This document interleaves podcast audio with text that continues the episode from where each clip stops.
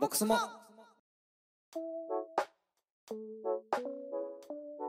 はい、皆さんどうもこんにちは、ボックスモのコウスケです。ひとしです。はい、ひとし誰やねんという方多いかと思いますが、えー、裏方ですね、いつも風美で裏方やってくれます、でます、ひとしくんです。よろしくお願いします。よろしくお願いします。はい、今日はですね、僕とひとしでお送りしていきます。まあ、なぜかというとですね、ちょっと美穂さん急遽体調不良ということで、二人でですね、急遽代打編という感じで撮ってみようと思います。はい。でなんかひとしくんがいろいろ聞きたいことがあるということなので僕がそのひとしくんの質問に対して答えていくみたいなそんな回にしようと思っておりますよろしくお願いしますよろしくお願いします。はいまあ、2本撮らせていただきたくて、はいまあ、1本目は、これ僕もなんですけど、リスナーさんも気になってるかなと思うことで、はいアンティークコインギャラリアの近況を最近聞いてないなと思ってですね。なるほど多分オフィス移転しましたっていうくらいから聞いてないんじゃないかなと思なるっほて。どちょうど半年ぐらいですね8月に移転したのでそうですね。うん、うなんでそこからあった主要な出来事みたいなのを聞きうんたいなあとあなるほど思いましたはいはいはいわかりましたえー、っとですねギャラリアですね、まあ、8月に移転してまあ一言で言うと割とお客さんにはたくさん来てもらっていただいているのではい。オフィス移転はすごい成功だったかなと思っておりますおー。やっぱり信用度オフィスがちゃんと都心にあって人がいる電話に出てくれるっていうのがまあ普通の会社からしたら当たり前なんですけれどもそういった信頼信用をちゃんと提供できているっていうのはまあとても良いなという感じですねやっぱり高額品なので物を実際見たいっていうのとあとやっぱ買う人を見たいですね誰から買うのか信用できるのかっていうところをやっぱり非常にお客さんは気にするのではいまあ、その点においてちゃんとしたオフィスがあってっていうところは非常にプラスに寄与しているなというふうには思いますね。週に何人ぐらいの方が来られるんですかあーまあ本当バラバラですけども多い時ははい。どんぐらいだろうでも1日本当多いと45人とか来たりするのでへえ。 4組5組みたいな感じかな。はい、なので一応そのお客さんを投資する部屋が2部屋あってどちらもお客さんが入っているみたいなことは結構増えてきました。へえ。以前の六本木の方だとそこまで気楽に呼べなかったみたいな感じですかあーまあそうですねまあその時と比べてもやっぱりそのお付き合いいただいてるお客さんの数は増えているのでうん。まあやっぱり新規の方よりリピーターの方が来やすかったりするっていうのもありますし、うっんうんていう感じですねうん。なるほあでね最近ね俺天才かもと思ったのがですねどはい。支払い方法とはい。コインの受け渡し方法ですねはい。これを EC サイト上で手渡しっていうのを作ったんですよあーあ、EC 上で購入した後に、オフィスに来て手渡しでお金払ったり、コインを渡したりする。今までは銀行振込はい。だったりしたんですね。あと現金の人はあの相談してくださいみたいな感じだったんですけれども、もう明確に現金を来社してお支払いみたいなはいはい。選択肢を作ったんですよ。ちょっとごうめん。ーんそれは何が良くなったんですか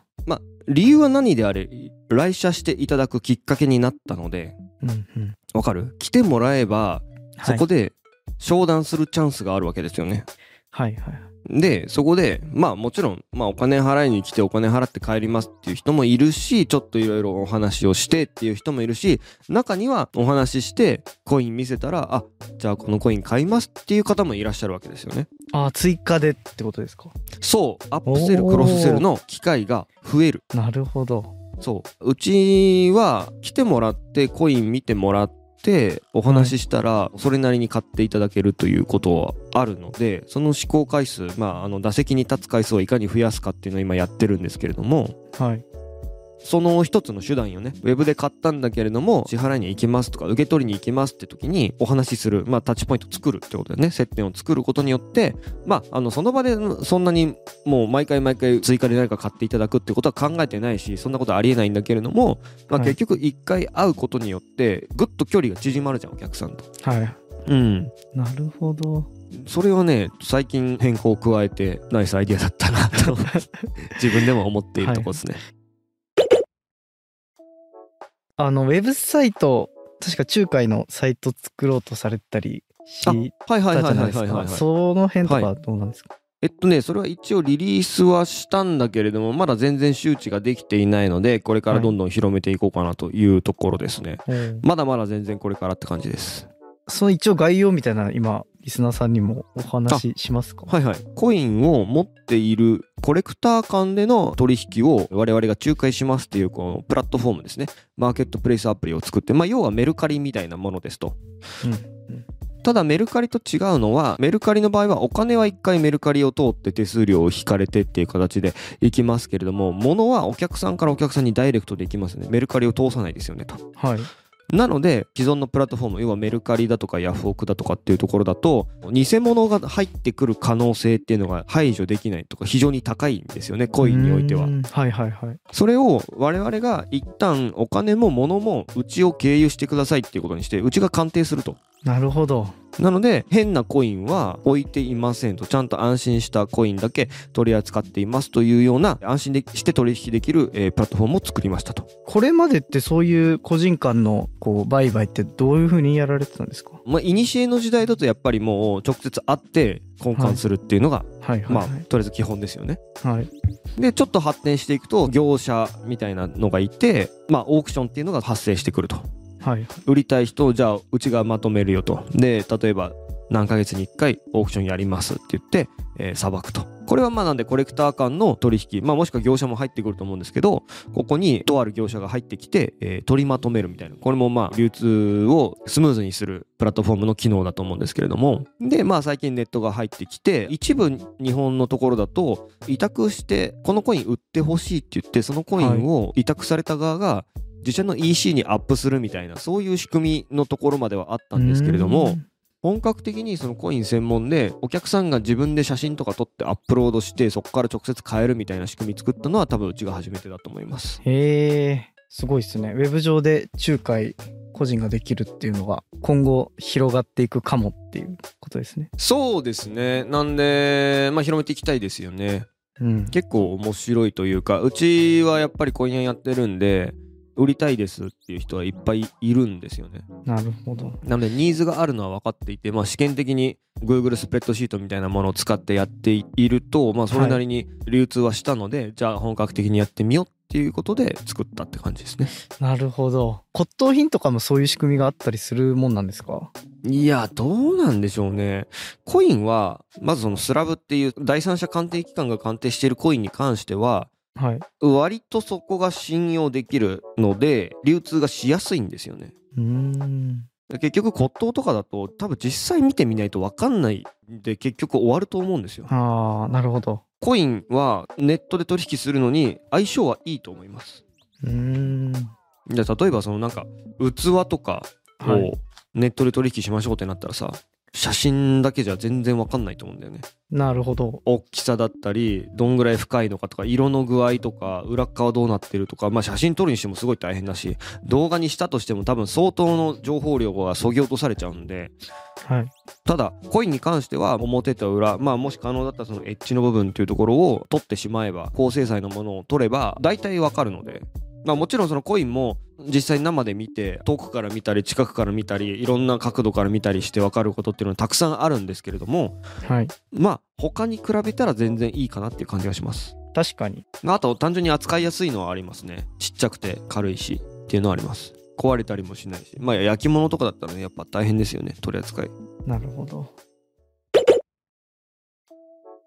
じゃあそういうプラットフォームを作られてるっていうことでなんか他にもありましたかあとはまあ割と海外に行く行くようにしましたっていう話はしたっけこの間確かネットワークを作ってますみたいなことは聞いたような気がします。なんで去年の10月にロンドンとモナコに行ってきてうんうん、で今年の1月にはニューヨークに行ってきてっていう感じで海外のコインの人たちが集まる会というかそのコインショーに関しては、はいまあ割と行って現地でお友達を作って人脈を作っていこうっていう動きは始めて効果あるなと思っているしまあすぐに効果が出るっていうもんじゃないんですけどこういうのってはいで。もやっぱりあお前あの時あったやつだね知ってるよみたいな風なのがずっと積み重なっていくと仕事の話ビジネスの話コインの話たくさんできると思うのでめっちゃ今円安だし物価もどんどん上がってるので経費的には辛いところですが頑張ってやる価値はあるかなとは思っています。まあ、積み重ねなんでねこういうのは。確かに海外行くの日本円からすると相当高いですもんねそうですねなんでこの間ニューヨークの博物館で食べたサンドイッチが16ドルぐらいしたんですけど16ドルって言ったら3000円ぐらいじゃな3000い円もうもはやは150円だからねすげえはあそんなに違うんすねやっぱりまあうまかったけどね高くてまずかったら嫌だけど高いけどうまかったから良かったまずいのにあんま当たんなかったから良かったけどまずかったらもうブチギレですよね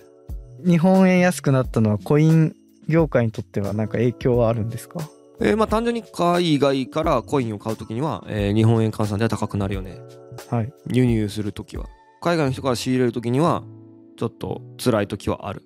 うん一方で輸出の時は今まで例えば1万円で売れてたのが1ドル100円だと100ドルだったけど今150円だから100ドルで売れた時に1万円だったのが1万5000円になるよっていう話なんでまあ輸出する側はお得だよねそうですねなんか康介さんの実際これマジで影響あったわみたいなことは特にないっていう感じですかそうだねうちはその為替予約とかをしていて定価が決まっていて継続的に商品を仕入れなければいけないみたいなものだったら結構辛いと思うのよはいはいうん、売値が1万円って決まっていて今までは原価5,000円だったんだけれども円安になっちゃって日本円換算で原価が8,000円になっちゃいましたってなったらこれ相当きついしんものによっちゃ原価が1万円超えちゃうみたいなことはあると思うんだけどうちの場合はその決まっている値段っていうのは別にないのでうん仕入れ値に関していくら乗せるかっていう話なので別に安くしてまでうちが売らなきゃいけない理由っていうのはないのではいうん、だからまあうちの仕入れも高くなっちゃうし販売する金額も高くなっちゃうけれどもまあそういうもんとして受け入れているって感じだよね。コントロールできる感じなんですねまあなので為替はコントロールできないけれどもそれに関する影響っていうものはコントロールできない部分はうちはないかなっていうとこですね。なるほどなるほどじゃあもう一個ぐらい聞いてもいいですかあはい 最近一番楽しかったことは何ですか聞く それちょっと止まらなくなるかもしれないんですけどあのーはこの間来てくれたじゃんはい、おあうちにね邪魔しました、はいあの風味の2人と美穂さんでうちに来てくれてはいまあ、お肉を食べて、まあ、子供と遊びワイワイワイワイ楽しくやったんですけれども、はいね、お酒も美味しく飲みまして でその時にちょっとギターを弾いたって言って、まあ、ちょっとみんなでギターいじりながら遊んだじゃん、はいはいはいはいあれからベースを買いまして さらにそうなんかベースを買ってしまってベースも最近練習しだしてはいマジめっちゃむずいと思いながら YouTube の動画を見ながらあのボンボコボンボコ基礎練習をしてますねめっちゃ楽しいですねベースの方が音がなんか渋い感じのあそう低い音ベース音そうそうそうそうそうやっぱレッチリのフリーとかかっこいいじゃないですかちょっと世代がわからないかもしれないですけどいやいやいやいやいやいや世代の問題じゃないロックが好きかどうかです 見てくださいレッチリちゃんと書いてあるんでえアウトプットは決まってるんですかこういう曲やろうとかこういう場でいやいやあ場は全然何も決まってないんですけれどもそれをなんかパソコンに入力できるはいはいはいっていうことを知そっうでてすねそうですねで Mac にガレージバンドってついてるじゃないですか最初からはいあれで入れると録音とか割とすぐできるはいはいはいはいわけですよね。で今やってんのが好きな曲を、まあ、耳コピーなりタブ譜とかコードとかちょっと検索して弾いてみてギターを弾いてベースを弾いてであと打ち込みで鍵盤を入れてはい同じトラックに乗せて流しておー再現できたっていう遊びをやってますク へえ一人一人バンド一人バンドやってますあそんなレベルまでもう行かれてるんですねあいやいやいやでもねもうほんとめっちゃ下手くそだからはいすごい単純なメロディーとかしかやってないんですよあーでもそれもやっぱりこう録音して聞くとめっちゃ拙いんですよ、はあなんかめっちゃ指頑張って動かしてる時にこの変な間が空いて雑音鳴ってるなみたいなのがやっぱ録音するとめっちゃわかるんで、あはいはいはい、あのちょっと自分の演奏を聞くっていうのはもう拷問に近いんですがちょっと頑張ってやってます それはこういうところで発表したいとかそういうモチベーションは特になくやれてるいんでやすか発表はねいやでもなんかちょっと曲作りたいなと最近思ってますおーはいいいっすね絶対なんか発表はしないですボックスモの BGM とかに使ったり、そういうのぐらいから始めましょうか ね。はいい、やめっちゃいいっすねチャカチャーンみたいなのからやる。これ作ったんだよねっていういいっすね確かに。それはいいかもしれないですね。最近ちょっと演奏ですねギターとベースにはまってますベベースってこんな重いんだとかベースをすごいやってまたギター弾くとギター狩るとか、はいはい。あとなんかちょっと押さえ方の押さ方が違うんですよねえーギターはやっぱ複数の弦を鳴らすのでフレットを押さえる時左手で押さえる時にその指を立てるんですよ他の弦触ったら他の弦に触れちゃって音が出なくなっちゃうのではい。でもベースは逆で基本単音なので他の弦を触ってミュートしろみたいな逆やんへえ。まあいろいろな弾き方あると思うんですけれどもまあそういうのに戸惑いながらへーコード進行とは面白いですね何ぞやみたいなものもちょっと勉強しながらえーぜひ一緒に楽器をやってみたい方はお便りいただけたら いや本当ね